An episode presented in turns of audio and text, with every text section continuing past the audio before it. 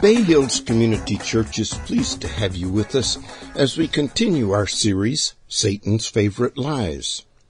Our special guest this week is Gil Stieglitz, who presents for us the most powerful message the enemy tries to spread, and that is, you can't trust the Bible. Gil reminds us that as Satan convinces us to read some other instructional manual, we'll keep coming up with wrong decisions about life.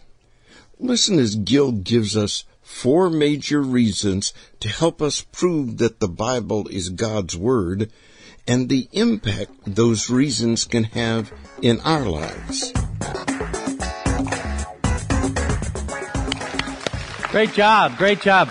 My name is Gil Stieglitz, and uh, I am happy to be here at this church. I have grown up in this church, although it wasn't here at uh, Circuit City back when I was growing up. Uh, I am encouraged to be here. David asked me to talk about one of the most powerful lies that the enemy tries to spread in the church, and that is that you can't trust the Bible. Now, let me just say, this is going to be like a seminary lecture, so you kind of have to put your head thinking space on and write notes and that kind of stuff, because we're going to kind of go after it and uh, and look at this whole arena. So let's first take a look at some of the uh, smashes that uh, have come against the Bible. U.S. News and World Report a number of years ago said other scholars have concluded that the Bible is the product of a purely human endeavor and that the identity of the authors is lost forever and that their work has been largely obliterated by the centuries of translations and editing. Then Steve Allen, a uh, TV personality and comedian from a number of generations ago, a number of years ago, he said as he wrote a book, Steve Allen charges that the Bible is full of errors, contradictions, and inconsistencies. He describes the scriptures as being inadequate, narrow, vindictive, absurd, illogical, and stupid and uh, pretty strong, pretty strong words. That's on page 420. Big book about how he hates the Bible. Then uh, Time Magazine, uh, somewhat recently, came out with this article in 2015, and he said, they said almost about 400 years have passed between the writing of the first Christian manuscripts and their compilation into the New Testament.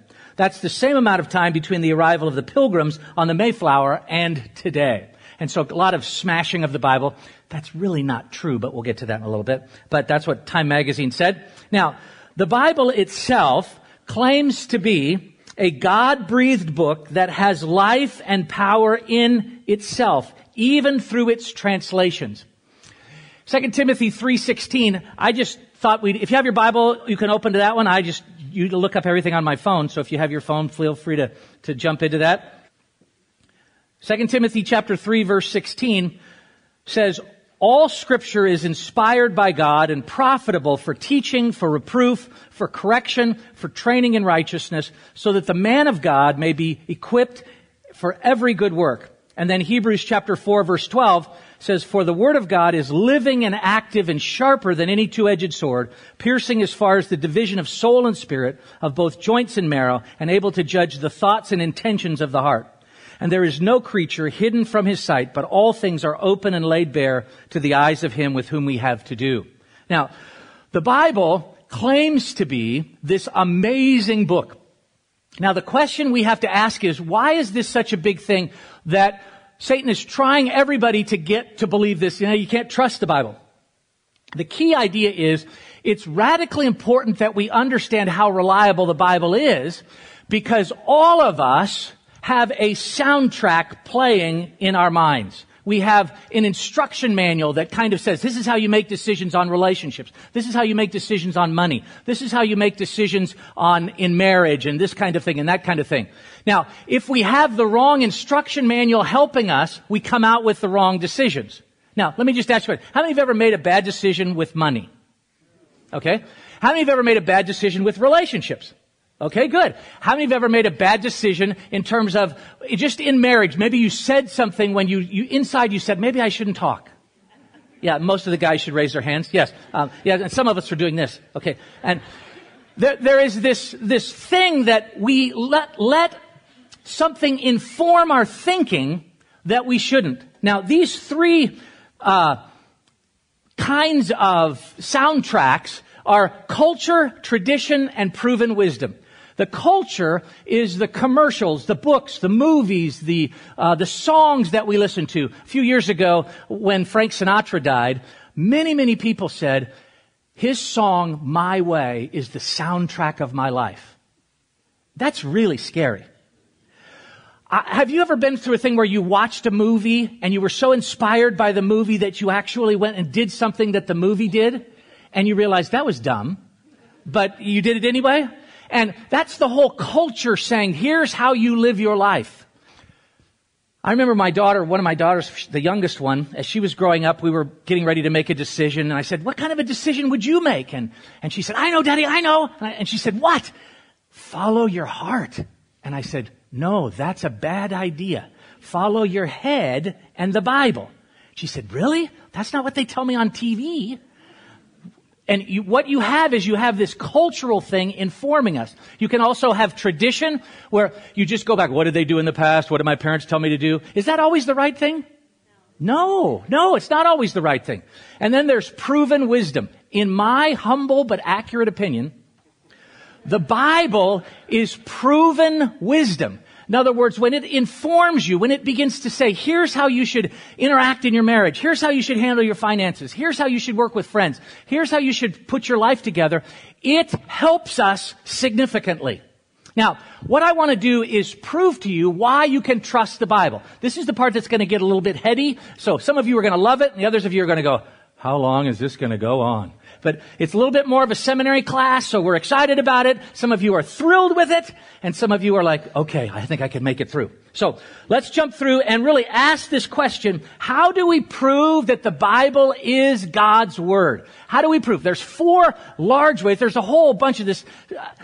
There's just so much material. I had to scoosh it down and only have 41 slides today. So, um, we, we, there's just so much to prove it. Now, there's four major themes that we want to work with. And the first one is fulfilled prophecy.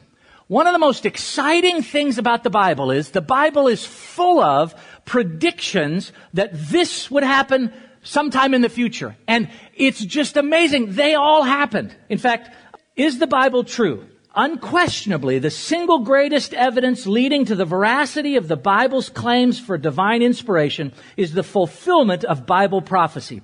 The Bible purports to contain more than a thousand inspired prophecies. The vast majority of these prophecies have already come to pass and can be verified by secular history. In fact, it's absolutely amazing. I wanted to give you 10 examples, but I can only give you two. So Consider, for example, Ezekiel's prophecy concerning God's judgment against the Phoenician capital of Tyre. I remember when I was about 17, 18 years of age and had just become a Christian, going to this church, and I thought, boy, a whole lot of this is based upon the Bible. What if you can't trust the Bible? And I went to the library of this church and I pulled a little book off the shelf that said, Can you trust the Bible? And one of the first things it shared was this prophecy. There is a prophecy in the book of Ezekiel, chapter 26, that says that the city of Tyre, which was a big prosperous city, kind of like Las Vegas. It was kind of the Las Vegas on the coast there. It's a very big thing. And it said a certain king, Nebuchadnezzar, would come and destroy it. And then all of the rubble from the city would be thrown into the sea and the city would not be rebuilt, but would be a place for fishermen to spread their nets. And that's just not done in that day where, where you have a city next to a spring. They're always rebuilt and the ruins are never thrown into the sea. So Nebuchadnezzar, sure enough, he came a number of years later and destroyed the city. And so first part of the prophecy fulfilled. Interestingly enough, people say, oh, well, what about the, what about the second part? 300 years later, Alexander the Great came and the people of the ruined city of Tyre realized we can't hold off this great general. So they slipped out in the middle of the night on boats across the channel to a little island off the coast. And then they kind of went, ha ha, you, you don't have any boats, you can't get us, nanny, nanny, nanny. And they were feeling like, hey, we're safe. Alexander the Great was so upset, even though he didn't have any boats, what he did was he took the ruins of the old city and had his soldiers throw them into the sea and build a bridge all the way to the island so he could wipe them all out. And the prophecy came totally true. And then what was interesting was they didn't rebuild the city where it had been because there were no ruins there anymore. They left that where fishermen could spread their nets. It's just absolutely amazing. Absolutely amazing. Now, let's go on. There are at least 44 messianic prophecies uh, that are fulfilled by Christ. Things like where he would be born, that he would be the descendant of David, that he would be called Emmanuel, that he would spend a season in Egypt, that there would be a massacre at the place where he was born, that he would be rejected by his own people, and he would bring light to Galilee, and he would be betrayed, and it goes on and on and on. 44 separate prophecies that were spoken anywhere from 600 years to 400 years before Jesus came, and he fulfilled them all. Now, that's not impressive to you, but let me tell you what the statisticians have told us. The fact that one person would fulfill that many prophecies the odds of that happening are like if you took silver dollars and covered the state of Texas two feet thick and painted one silver dollar red. You blindfolded a man or woman and said, walk across the state and pick up one silver dollar. That's the odds that all of that would happen to one person. That was predicted 600 and even sometimes 800 years before Christ came. Isn't that amazing? A few of you are still awake. Okay. I, you got your thinking caps on. I realize you're kind of going internal. Okay. Now let's go on. The second major way that we prove that the Bible is the Word of God is the supernatural creation of the Bible. Now, it's just absolutely amazing how the Bible came together. It should not work the way it came together. Let's take a look at some statistics. The Bible is 66 books written over 1500 years, over 40 generations with 40 different authors. Some of them from all different kinds of walks of life. Kings and peasants and philosophers and poets and fishermen and statesmen. They were in different places at different times in different moods. Some of them were very melancholy, like uh, Jeremiah, the weeping prophet. Some of them were very up. I love Amos. Amos is one of my, he, he says, I'm not a prophet, really, I'm just the, I'm just the son of a fig picker and uh, I just tend sheep and I pick figs, and I got something to say to the king. And, and what's fascinating about this, all of those things should not have come together to make one book that doesn't disagree with itself. It's this amazing thing that's written over centuries, and why does it work together? Because God spoke to each of those folks and God wove it together. It's absolutely supernatural that it came together and that we can trust it. Now, let's go on. The Bible's origin, a primary attack against the divine biblical origin, is that the books of the New Testament were agreed upon, or these are the New Testament books, hundreds of years after they were written. And so some people say, oh, see, that's evidence that something fishy's going on in there. Something's not right. Now, let me help you understand why. The early church fathers actually tell us that the books of the New Testament were almost immediately recognized something's different about these. These are New Testament books. In fact, we have in 2 Peter chapter 3 verse 16, the apostle Peter takes for granted that Paul's letters were already considered inspired scriptures on the same level as the Old Testament. In 1 Timothy chapter 5:18, the apostle Paul puts an Old Testament scripture together with a New Testament scripture and says it's all scripture. It's very, very interesting. And so it's almost immediate. There's no gap there. Now, what you have to understand is why did certain men about 250 to 300 years after the books were written say, these are the New Testament books? The reason was largely persecution. In around 280 to 314, there was a huge persecution, the worst Roman persecution. And if you were a Roman citizen or anyone in Rome and you had a book of the Bible, you could be killed for it. And so the Christians basically said, Pastor, we need to know which books we should die for. Because I'm not dying for, you know, the latest, greatest romance novels. But I am willing to die for the Bible. And so you had Christians who were being thrown into the lion's dens and into the Colosseum to be killed because they own parts of the Bible and they wouldn't give them up. and they wanted to know which books are the real books. And so you had the, all the pastors got together and they said, these are the real books. Those are just interesting stories. And that's why it was called canonized around 280 to 325 uh, AD. So, you with me here? Okay, still with me. Good. Okay. Interestingly enough, Time Magazine gave us another article a little bit later. I thought they should have had this one at the beginning. And it, they said, now, reputable scholars now believe that the New Testament account is reliable history. Well, golly. I could have told you that a long time ago, but now they're willing to listen to the scholars that we listen to. Now, then, let's talk about the third way we can prove or we know that the Bible is God's Word. The first one was fulfilled prophecy. The second was supernatural creation. The third one, supernatural publication and preservation. God has went out of His way to preserve the Scriptures. We would expect that if God had inspired the Scriptures, He'd do some things to protect it, right? To make sure we got it. Right? Right, okay, a few of you are still with me. Okay, I just, I just have to do that. Okay. Now, Certainly the Bible is a remarkable book, unquestionably the world's all-time bestseller. Countless millions of copies are in print. Every single month, the Bible is the best-selling book in the world.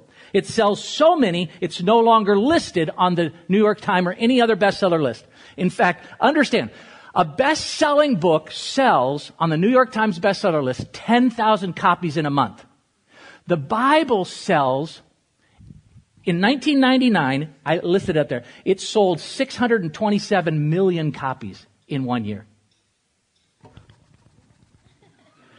It, it's such a huge seller. Nobody wants to have it listed first every month, week after week, day after day. It's always winning. So they've just eliminated it.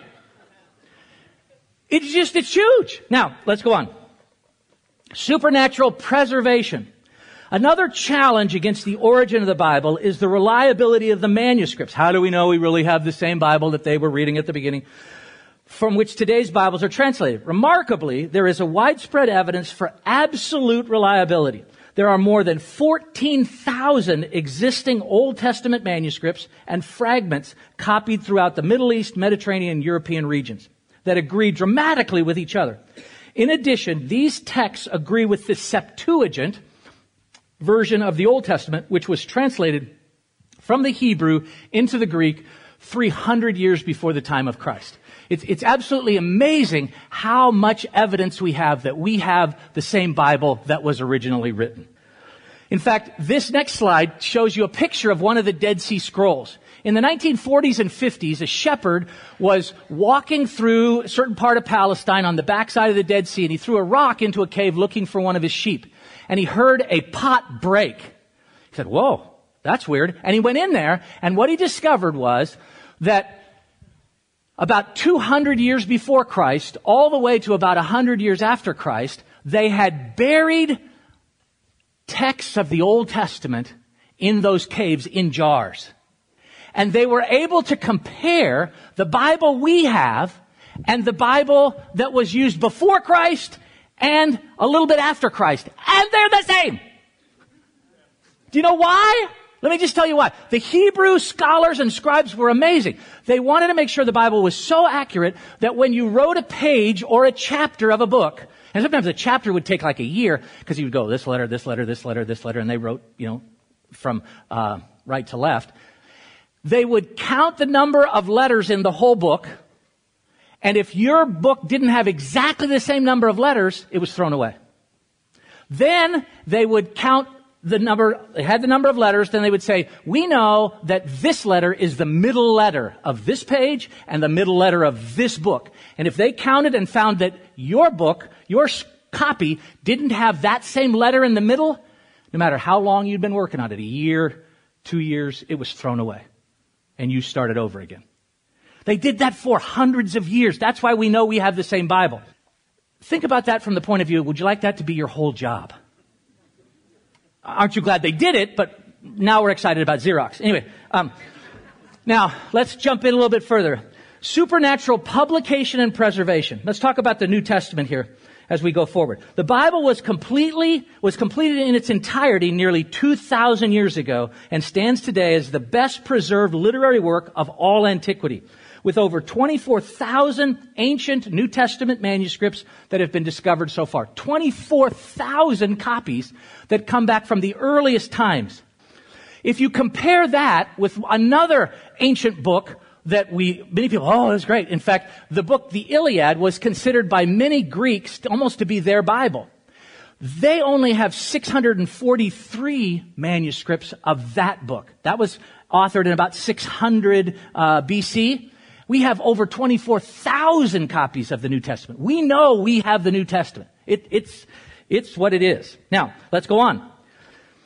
Let's take a look at a different way of saying, do we make sure we have the Bible?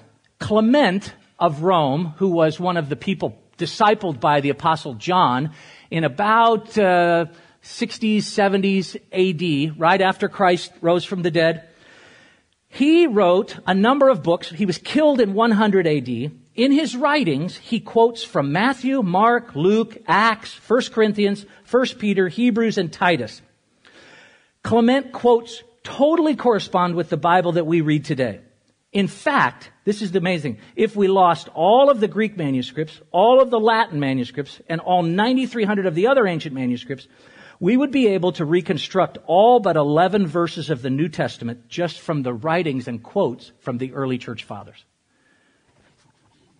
It's like, it's amazing. It's just amazing. So that's why in the bottom thing I, in a nutshell, the Bible stands today as the best preserved literary work of all antiquity and its overall reliability is without question. Let's go on.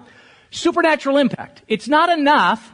It's not enough that it just is amazing and it has creation and it's fulfilled prophecy. It's one of the most amazing things about the Bible is anyone who reads it seriously, who reads it like, I'd like to see if this thing really has, it changes them. It does something. You can sense it. Let me talk to you about some famous people. First, Napoleon Bonaparte. Not necessarily a Christian, but interesting guy. The gospel, he said, is not a book. It is a living being with an action and a power which invades every other thing that opposes its extension. Behold, it is upon this table. This book surpasses all others. I never omit to read it and every day with some pleasure. That's pretty interesting. Pretty interesting. Now, then go on. Uh, Sir Isaac Newton, kind of inventor or discoverer of gravity. I don't know that it was because of the apple and that whole thing. It was something else. But he said, we account the scriptures of God to be the most sublime philosophy. I find more sure marks of the authenticity in the Bible than in any profane history whatsoever. Then George Washington, founder of this country, said, it is impossible to rightly govern the world without God and the Bible. Immanuel Kant, one of the most brilliant philosophers in history, wrote the stunning book called The Critique of Pure Reason, said this, I believe that the existence of the Bible is the greatest benefit to the human race. Any attempt to belittle it, I believe, is a crime against humanity. And then Abraham Lincoln said, I am busily engaged in the study of the Bible. I believe it is God's word because it finds me where I am. I believe the Bible is the best gift God has ever given to man. All the good of the Savior of the world is communicated to us through the book. Pretty impressive. Now, it doesn't do us any good if you go, Pastor, that was a wonderful sermon, a little boring, but uh, fascinating. Glad you said that. Everybody else really needed that. But if we don't do anything with it, we've got to do something with it. So we've got to take an action step. If it is true, and it is, that the Bible can be trusted and it has God's life in it, then I need to do what? Starts with an R, ends with a D? Read it. Read it. Yes. Now, for thousands of years, the ancient Jews and the Christians have read the Bible in a particular way, those who couldn't read. And it's often called divine reading. They believe and they understand that God breathed His life into this book. And so when they read it, His life comes back and, and speaks to them. Now, let me tell you how to do this because I so much want the life of God to flow into you and to hear, have you hear Him. So here's what you do. Divine reading, you open the Bible. Now, on, I just have it on my phone. So every night, about 9 o'clock, 9.30, I go sit in my favorite chair and I turn my phone on and I open my Bible And I usually start in the book of Philippians or James or Proverbs or Psalms.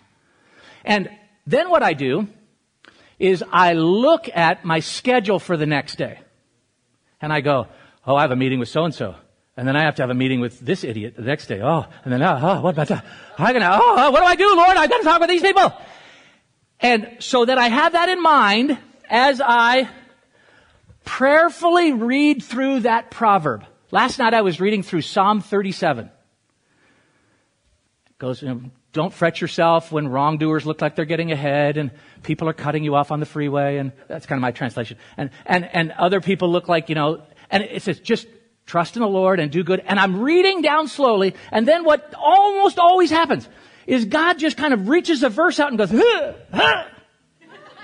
this verse you need to pay attention to. And I don't know why, because some verse, wow, why is that verse standing out? And you know, it's not like it's projected or, What's amazing is, is that God's Word, even in my phone, on the pages of your Bible, it can begin to say, you need to pay attention to this. That's what I want to then start listening to, interacting with, start talking with God about it. And the idea is, God, what do you mean by that? Last night, this verse, delight yourself in the Lord and he will give you the desires of your heart. What do you mean by that, Lord? Well, how do I do that? Let's talk about this. How do I do that? And so we had this whole conversation. This, oh. Now, what's interesting is I try and memorize the verse so that I say it as I go to sleep at night. And I'm just fascinated by the conversations that go on in my head. I was like, oh Lord, what about this? What about that? And then I have the privilege of getting up a few times in the night because my bladder decides it's time for me to meditate more. And, and so when I try and go back to sleep, then I say it some more. And what's fascinating is, is that God and I have this discussion all night, and then He guides me. He says, this is the kind of decision you need to make based upon that verse. And I'm amazed at how much I needed that information. What I find is that I have areas of my life that if I'm left to myself, I will always make a stupid decision. I'll always say yes to this when I should say no, or wait, or I'll always say no to that when I should say yes. Do you guys have that, or is that just me? Yeah, I, I just talked to a guy who consistently takes the wrong jobs. Consistently. Even though his friends were his friends. Don't take that job! And he does it anyway. And then he says, I probably shouldn't take that job. And so I'm trying to get him into the Bible so that he, the Bible can say, don't take that job. I consistently find that some people make irrational financial decisions. That sometimes, have you ever, have you ever even said to yourself or to other people, I probably shouldn't say this, but it's your own body saying, shut up. but you say it anyway. Right? What I find is when I listen to the Bible, the Bible the night before will say, you're probably going to say too much. Get ready, get ready. Who am I going to say too much to? Who am I going to say too much to? I'm, I am so thrilled that God is alive and that God can speak to me through the scriptures. And it's just this passage. The other, uh, well, a couple months ago, I was reading this passage and it said, be humble and don't be wise in your own eyes. And I thought, what does that have to do with tomorrow? And I said where I was going and we were talking about it. And I thought, so I said to this group, I was talking to this group, I said, somebody here's probably got wisdom for me that I need. And it was fascinating because it was the last person I would ever expect. This lady who I'd never met before, kind of almost crazy eyed, she just, I think I'm the one who's supposed to tell you. and I thought, okay. And she said some amazing things. And I would have totally blown her off if not for that verse that said, pay attention. Somebody's going to help you. God knows the future. He knows your future. And He wants to guide you through the scriptures so that when you're raising your kids, when you're hanging on to your marriage, when you're trying to make your finances work, you have more than just your wisdom. That's why you read the Bible every day. Now, Ask God to move you forward in the direction of the truths in the passage. Start with Proverbs, start with Psalms. Like today's the seventh, so I always read the seventh proverb the day before in the seventh psalm. And, you know, that kind of thing. And then I'll read Philippians, that kind of thing. Now, how many of you are willing to try this this week? Okay, good, good. The rest of you, no blessings. Even if you didn't raise your hand, do it anyway. Just open your, get an app. YouVersion is free. Open a Bible. Start reading and let, you'll just be surprised. Why am I paying attention to this verse? And what does God want me to know? Now, let's tell God that we're willing to listen to Him if we are. Heavenly Father, we come in the name of your Son, the Lord Jesus. We pray that you would open up your word.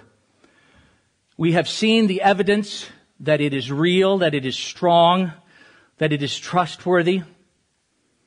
And we realize what the devil's trying to do. He's trying to make us pay attention to a commercial or a decision from the past that's no good anymore. And we need to be getting the straight stuff from you. Help us to see from the Bible, to listen to your word. We need you. Change us this next week. In Jesus' name, amen.